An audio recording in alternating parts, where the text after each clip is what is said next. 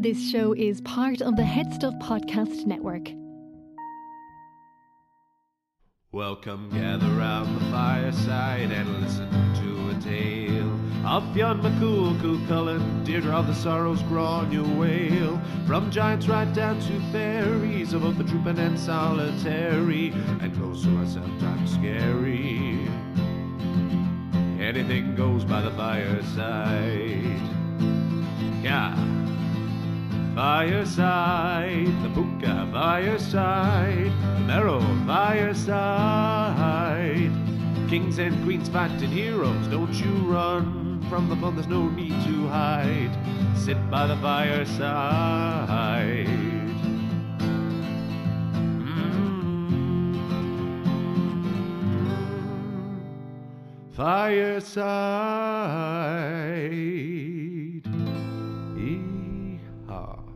Hello and welcome to Fireside, the Irish storytelling podcast. Each episode of Fireside, we take a story from folklore or mythology, we retell it, have a chat about the tale itself, and about the craft, culture, and history of storytelling.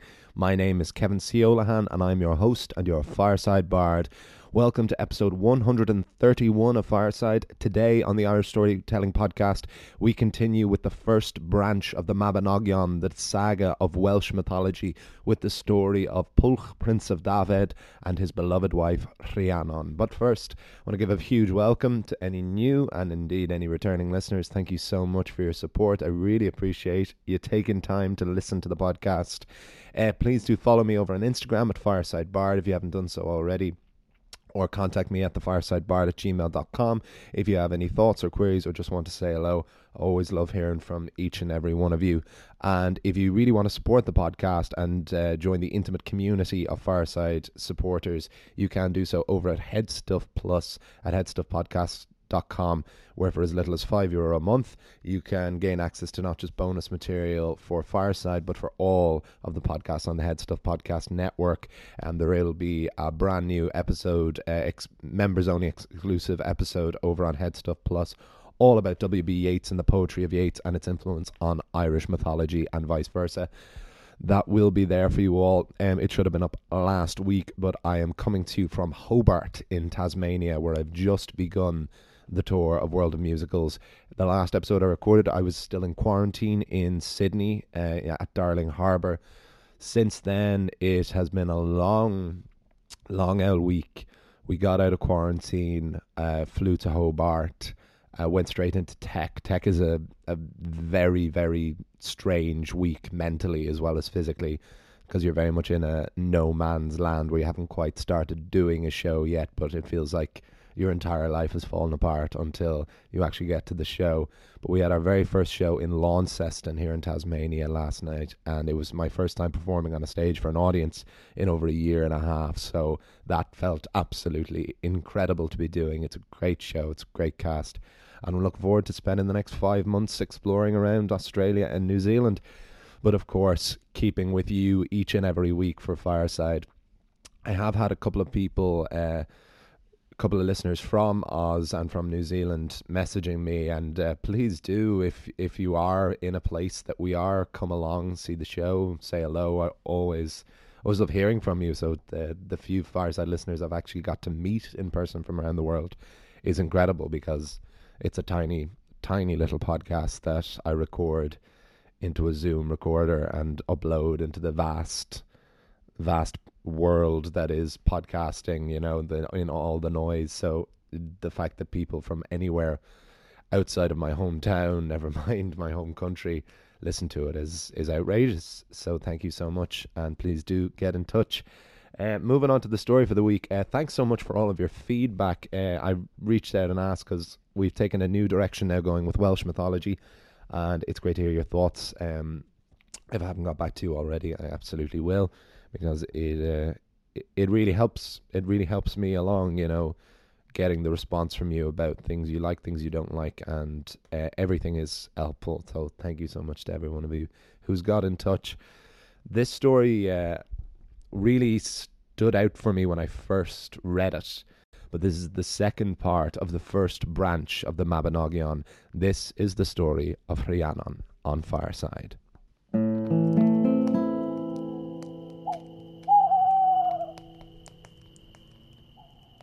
Rhiannon. Once Pwyll, Prince of Dyfed, was at Arberth, one of the chief courts of the seven cantrefs he ruled over. While there, he made his way to the mound known as Gorsedd Arberth. When he arrived, one of his courtiers told him, Lord, it is the strangest thing, but whenever a nobleman sits on the mound of Gorsedd Arberth, one of two instances occurs. Either he is grievously injured, or he witnesses some great marvel. I like those odds, said Pwyll, for I don't fear injury or bodily harm, and I am more than happy to risk witnessing a great marvel. And so Pwyll, Prince of Dyfed, sat on the mound of Gorsedd Arberth, and no sooner was he sat comfortably on grass than he witnessed a strange rider go on by on a magnificent stallion, as stallions often are. Though the rider was heavily cloaked, with a large hood covering their face, Pwyll sensed two things. One, that the rider was female, and two, that he must speak with her. He didn't quite know how either of these instincts had come to him, but then again he was not used to sitting on enchanted mounds either. He called to his assembled crowd, Which one of you is the fastest runner? The crowd looked to each other, murmuring and pointing, until a young lad stepped forward. Lord, I believe I am. Certainly I have never lost a foot race in all my life. Excellent, lad, said Pwyll. Run after that rider and see if you can signal her to stop. And off the boy ran, and Pwyll had never seen a youth run as fast. But the rider was still on horseback, and even a weak horse can outrun a fast man, and this was no weak horse. The runner waved his arms frantically, but to no avail. The rider rode out of sight. Pwyll was disappointed, but determined. Fate had brought him to Gorsedd Arberth, and he would return to the mound the next day. That night there was feasting and drinking, and Pwyll spent the entire evening attempting to imagine the face that nestled in the hood. The next morning, Pwyll returned to the mound with his followers. He had sought the fastest rider and paired them with the fastest horse. They waited, and as soon as they all saw that same horse and same rider coming across the valley, Ride out and catch that rider, said Pwyll to his own man on horseback, and the rider gave chase. But the faster Pwyll's rider went, and the more he encouraged his own horse, the farther the stranger got from him. It was like trying to catch a wheel of cheese rolling down a hill. The rider returned, defeated, but Pwyll was not. They returned to Arberth for more drink and more feast, but the next morning Pwyll, Prince of Dyfed, would take matters into his own hands. He had his own horse prepared, and he dressed in his best and most durable riding clothes. Pwyll arrived at Gorsedd Arberth and waited for the fated stranger. When she came into view, he asked his horse to show him the meaning of haste, and they gave pursuit. Pwyll was an excellent hunter and rider, but like his men before him, the more chase he gave, the farther the rider was away from him. He was about to give up, before the thought came to his mind to cry out, Lady, in the name of the man you love, will you please stop and talk with me? The rider ahead stopped with such intensity Pwyll had to swerve his own horse out of the way to not collide with them. The strange rider said, I will stop, and it's a shame you did not ask me to sooner, for it would have saved you and your men a lot of trouble. Who are you? asked Pwyll. The rider removed their hood, and the face beneath was the face Pwyll, Prince of Dyfed, didn't even know he had been searching for. She was even more beautiful than the Queen of Annwfn, whom Pwyll had lived with when he had been in the guise of Arawn, King of Annwfn. My name is Rhiannon. I am the daughter of Hefeydd Hen, and I am being forced to marry against my will. But I am already in love, and I am riding to seek an answer.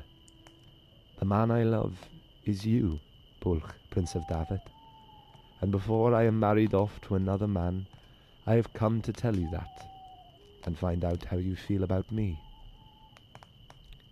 Pwyll found the words were in his mouth without thought, words more articulate and vulnerable than he knew he was capable of. Lady, I have been sat on the mound of Gorsedd Arberth, waiting for injury to befall me or for me to bear witness to something wonderful and thankfully it has been the latter. If I could marry any woman on this earth, it would be you. I'm glad to hear it, but you must fight for me. Come to the court of my father one year from now and make your claim for my hand. Until that day, I will dream of you, as I have always dreamed of you for years. The two new prospective lovers exchanged this promise, and as soon as she had come, Rhiannon remounted her horse and rode off again. A year from that day, Pwyll rode to the castle of Hefeydd Hen, and he was met warmly by the king. He declared that he was Pwyll, prince of the seven cantrefs of Dyfed, and that he was also a lord of Annwfn, having served as their king for an entire year, and that he had come that day to ask for the hand in marriage of Rhiannon. Hefeydd Hen was only too happy to accept the proposal, and a great feast was immediately prepared. Rhiannon and Pwyll sat next to each other for the first time, a year since they had met, ready to finally get to know one another in a tangible way and begin their life together. Sometime into the feast, a hooded figure approached the head banquet table and asked to make a request of Pwyll, Prince of Dyfed. Drunk and full of love, Pwyll said, Friend, if it is in my power to do it, I will grant you any request. Rhiannon looked to her love. Why, oh why, would you say a thing like that? The cloaked figure removed his hood to reveal the face of a handsome youth. Thank you, lord.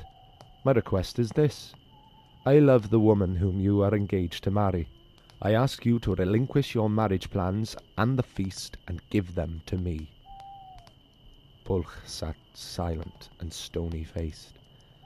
Stay silent all as long as you like, said the stranger. You have already given me your word. Rhiannon said, No man has ever made as stupid a mistake as you have there. This is Gwawl, son of Clud, he is powerful and has a large following. He is the one to whom I was engaged against my will, and now you have just given me away to him. And if you don't, your name will mean nothing. Lady, I am so sorry, said Pwyll. I refuse to relinquish you to this man. There must be something we can do. Lucky for you, I have already thought of such a contingency plan, said Rhiannon and Pwyll's love took a small skin bag out and handed it to Pwyll. Rhiannon then told her foolish love her plan before they turned back to address Gwawl. Lord, said Rhiannon, my hand in marriage is yours, but this feast has been promised to our people. It is not mine to give you. But if you return here in one year, both the feast and my marriage bed will be yours. It was agreed, and Gwawl left satisfied, and Pwyll felt foolish, but Rhiannon had faith in her own plan. Another year came and went, and Gwawl, son of Clud returned to the home of Hefeydd and another marriage feast was prepared, but this time Gwawl sat beside Rhiannon, and Pwyll, prince of Dyfed, was nowhere to be seen. But some time into the feast, a homeless beggar approached the feasting table and asked to make a request of Gwawl. Sir, said Gwawl, I will not be as foolish as some have been, and promise to give you anything in my power. But if the request is reasonable, I will grant it. The beggar said, Lord, I do believe my request is humble. It is only a fool's stomach that I desire. All I ask is for enough food to fill this bag. The beggar produced a small skin bag. It didn't look like it would hold enough to feed a child. Gwawl said, Sir, your request is indeed humble. Take as much food as you can carry and be on your way. So the beggar began to fill the bag, and he kept filling and filling, and no matter how much food was put into the bag, it did not grow or bulge or overflow. The feast was nearly packed away entirely before Gwawl sought to rout the treachery. Sir, will your bag ever be full? It will not, said the beggar, unless the feet of a nobleman step in the bag to stamp the food down. I will do it, and put an end to this madness, said Gwawl, and he stepped down from the banquet table and set both feet inside the tiny bag. As soon as he did, the beggar kicked the bag out from beneath Gwawl and swooped the lord inside the bag. The beggar then revealed himself as Pwyll, Prince of Dyfed, tied up the skin bag, and began to kick and beat it with Gwawl, son of Clud, still inside. Then ninety-nine of Pwyll's soldiers began to descend on the hall and overpower Gwawl's soldiers, and every time someone saw the bag they would ask, What's in the bag? It's a badger. And they would kick it. And so began the game of Badger in the Bag, which is a game apparently. Once the hall had been overpowered, Hefeydd Hen and Rhiannon called for an end to the madness, and the lord said to Pwyll, This is no way to treat a nobleman, by stuffing him in a magical bag and beating him. Yes, said Rhiannon, release him from the bag, and he will release his claim on me and all intent of vengeance. I do, and I will, came the muffled voice of Gwawl inside the bag. So Gwawl was released and swore fealty to Pwyll, and the Prince of Dyfed sat at his place at the banquet table once more. And two years to the day since meeting for the first time, Pwyll, Prince of Dyfed, and Rhiannon, daughter of Hefeydd Hen, were finally married. To be continued.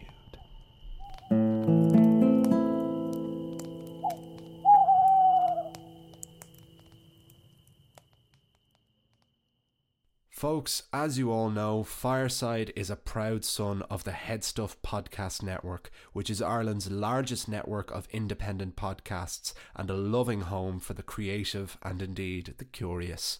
There are so many other podcasts I could recommend to you on the network, some of which inspired me to approach Headstuff myself. Here's a taste of one you might enjoy. Hello, everyone, and welcome to I Know That Face, the only podcast which honours the often underappreciated by the masses work of character actors. My name is Stephen Portia. My name's Andrew Carroll. Character actor is a supporting actor who specialises in playing unusual, interesting, or eccentric characters. For whatever reason, these performers are less concerned with being stars. Because of that, they often take supporting roles in big movies or only play leads in indie films or TV. They're less concerned with their image. They can bounce between heroes or villains. They're chameleons and they often disappear into each role. So you might know the faces, but you might not know the names. So, subscribe to us wherever you subscribe for podcasts and be on the lookout for that to come. And until then, uh, see you later, cinephiles. Bye bye. And that's the story of Rhiannon on Fireside. And I really hope you enjoyed it. It's incredible to this this immediately into the Mabinogion to meet uh, a female character like Rhiannon, which is obviously one of those incredible, incredible Welsh names that is is so pleasurable to say in the mouth, um, like so many of them are. But we have a story of very it's very classical classic fairy tale elements you know the the princess being forced to marry against her will and needing the prince to come and save her but it totally inverts that and twists it which is incredible for a saga that was only written down for the first time in the 11th between the 11th and 13th century because every reason that this story is, success, is is successful is because of Rhiannon.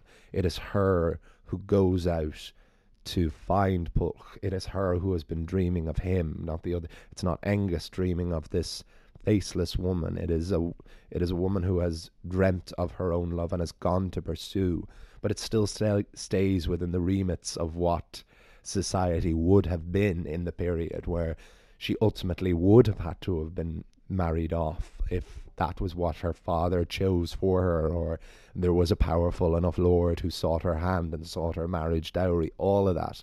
But we have Rhiannon come, and first of all, she can't be caught, um, which is an incredible way for her to be introduced, heavily cloaked, and with this this concept of Gorsedd Arberth, this place that Pwyll just has to sit on and face out and wait to just either be grievously injured or to witness something incredible, and thankfully it is the latter. So first he has to earn the right to even talk to her, even though it's her who is seeking him out.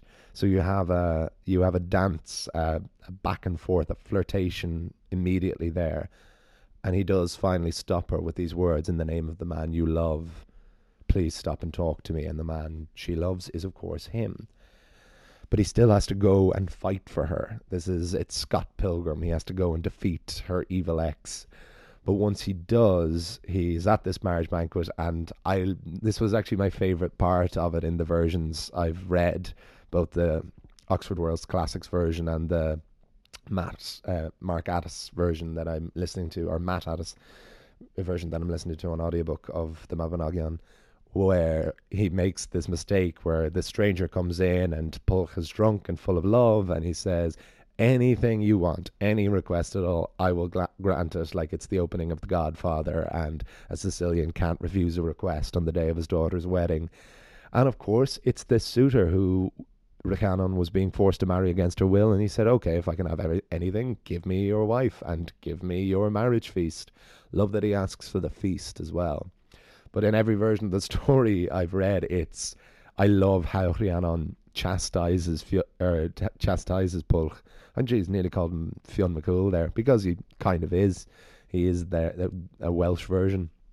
Um, and she just says, "I've never met anyone as stupid as you for that." She totally, she totally gives out to him and tears him a new one for it. And it was such a stupid mistake, but it's a, it's a great moment of humor in in the story that obviously just descends from there once she get, makes this plan. And in a lot of versions she totally explains the plan and then the plan happens whereas i just had it where when we learn of the plan it is as it is actually happening.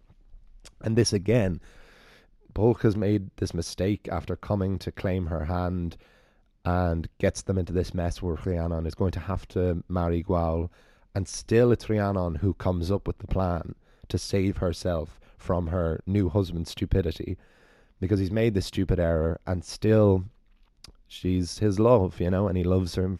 She loves him for that and doesn't lose faith in him and he doesn't have to come up with a plan himself to earn her back again. She's like, no, like you're the man I love and I want to be with you even though you just gave me away to another man. But I'm lucky that I was smart enough to have thought of a plan for this. And this plan with the Mary Poppins bag, this small little crane skin bag, or I always imagine it's crane skin of some kind of animal skin, which is another real mythology, folklore trope. The bottomless bag. We've had it in a couple of stories. I think we had it in the story The Storyteller and the Beggar, I think was one from a few years ago. We have Pwyll going. There's a great thing in, in the Mabinogion throughout all of it where it's always a year from now. You had that it last week already. It's like this thing happens. Okay, we'll meet again in one year. Then they meet again. Okay, we'll meet again in another year. Um, it's an interesting element that seems to be quite unique to these stories that I haven't really encountered as much in Irish stories or in Norse stories. But I like it.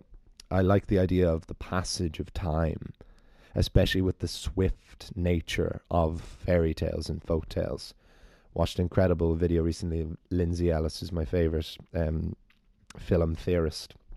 Uh, she's incredibly entertaining on uh, on YouTube if you haven't checked her out, and she does these incredibly in depth critiques of Disney movies. And her most recent one was on the the Little Mermaid, trying to reevaluate the Little Mermaid Disney movie before they inevitably make an awful remake of it. And she makes this very point that one of the kind of what would you call it like straw feminist attacks on 90s disney was that uh, you know they marry a man they just met, and it's the thing they really hammer home in the likes of Frozen. You know, like you can't marry a man you just met and all that. But there's actually nothing to say in any of those early classic Disney movies to say how quickly uh, they get married. There's falling in love instantly, absolutely, and no one's saying that there isn't some kind of problematic element to that. But it always just has them married at the end. It doesn't ever say the next day. So that's what I quite like here is there's a very definite passage of time despite that very classic trope of the falling in love immediately. You know, it kind of meets fantasy and reality in a, in a very halfway between the two in a very interesting middle ground. So we have Rhiannon finding Pwyll, and then a year later he goes to find her, and then another year later he has to come and def- and fight for her from Gwawl. And he does this with her own plan of feeding, putting food, endless food into this bottomless bag until eventually you uh, he gets Gwawl to step in it and sweeps him inside himself, and so begins the tale of or the game of Badger in the bag, which I imagine was some kind of blood sport. Um, actually, to be honest, when you look it up, all you really get are stories all you get is like wow and Pwyll and so it seems to be quite specific to this. So maybe if it was a game, I hope it was only a game in the Middle Ages that even as horrendous as blood sports are, that that one was deemed like what's the game in that? You know, catching a bag badger and kicking him to death in the bag. Oh, I hate everyone. But we have the foundation of the badger in the bag. I found an interesting point about that actually that uh, because the reason rhyme arose in poetry from uh, from the likes of Homer and the epics is because these stories were told orally and rhymes are easy to remember. So that was why that was how rhyme came up as mnemonic as a mnemonic device to help remember. And apparently things like this, particularly in the Mabinogion, are, were these mnemonic devices. So having like badger in the bag as a, a, a, point in the story that you could just remember if you lost your way. You're like, oh, we're at the Badger in the Bag bit. And that allowed you to check back in with your audience as well, who you were talking to. You know, you'd be swept up in talking about the action of the story, and then you can turn out to them and go, and that's where we got Badger in the Bag from. So that's, from a storytelling point of view, very, very interesting uh, from the craft of storytelling. But I love then as well that Pwyll kicks the shit out of uh, in the bag, and as do his 99 soldiers. But then Hefeydd Hen, who's Rhiannon's father and the lord of this place where that's taking place, he says, You can't be doing that. Like, I know he tried to steal your wife, but you can't really be at that kind of crack. And he lets him go, and he relinquishes his claim. And finally, two years after meeting, a very definite passage of time, Rhiannon and Pwyll are finally married and finally get to be together. And the next story will be the story of their son. And the next story will be the final part of the first branch of the Mabinogion. So we'll have, next story we'll have is the story of Pryderi. And once I finish that, we'll kind of take stock again, see how everyone's feeling, how everyone's enjoying it, and we can make a plan from there because I'm really enjoying adapting them. I've said before, it gives me a really nice bit of focus. Um, when I'm very, very. The tour should hopefully level out now. Now that we've actually started the show, like we've our second show tonight, so I actually had a morning off, which I haven't had. Um, but I'm delighted to be back on top of Fireside now. So please do follow me over on Instagram at Fireside Bard. Uh, if you want to check out my poetry or just check in and say hello, if you have any thoughts on the episodes, email me at thefiresidebard at gmail.com. Join Headstuff Plus, uh, where for as little as €5 Euro a month, although you can pay more if you so choose you can gain access to lovely goodies. I'll see you all. You'll hear me all next time. And remember, wherever you are and wherever you go, you can always join me by the fireside. This show is part of the Headstuff Podcast Network, a hub for the creative and the curious. Shows are produced in association with Headstuff and the Podcast Studios Dublin. Find out more or become a member at headstuffpodcasts.com.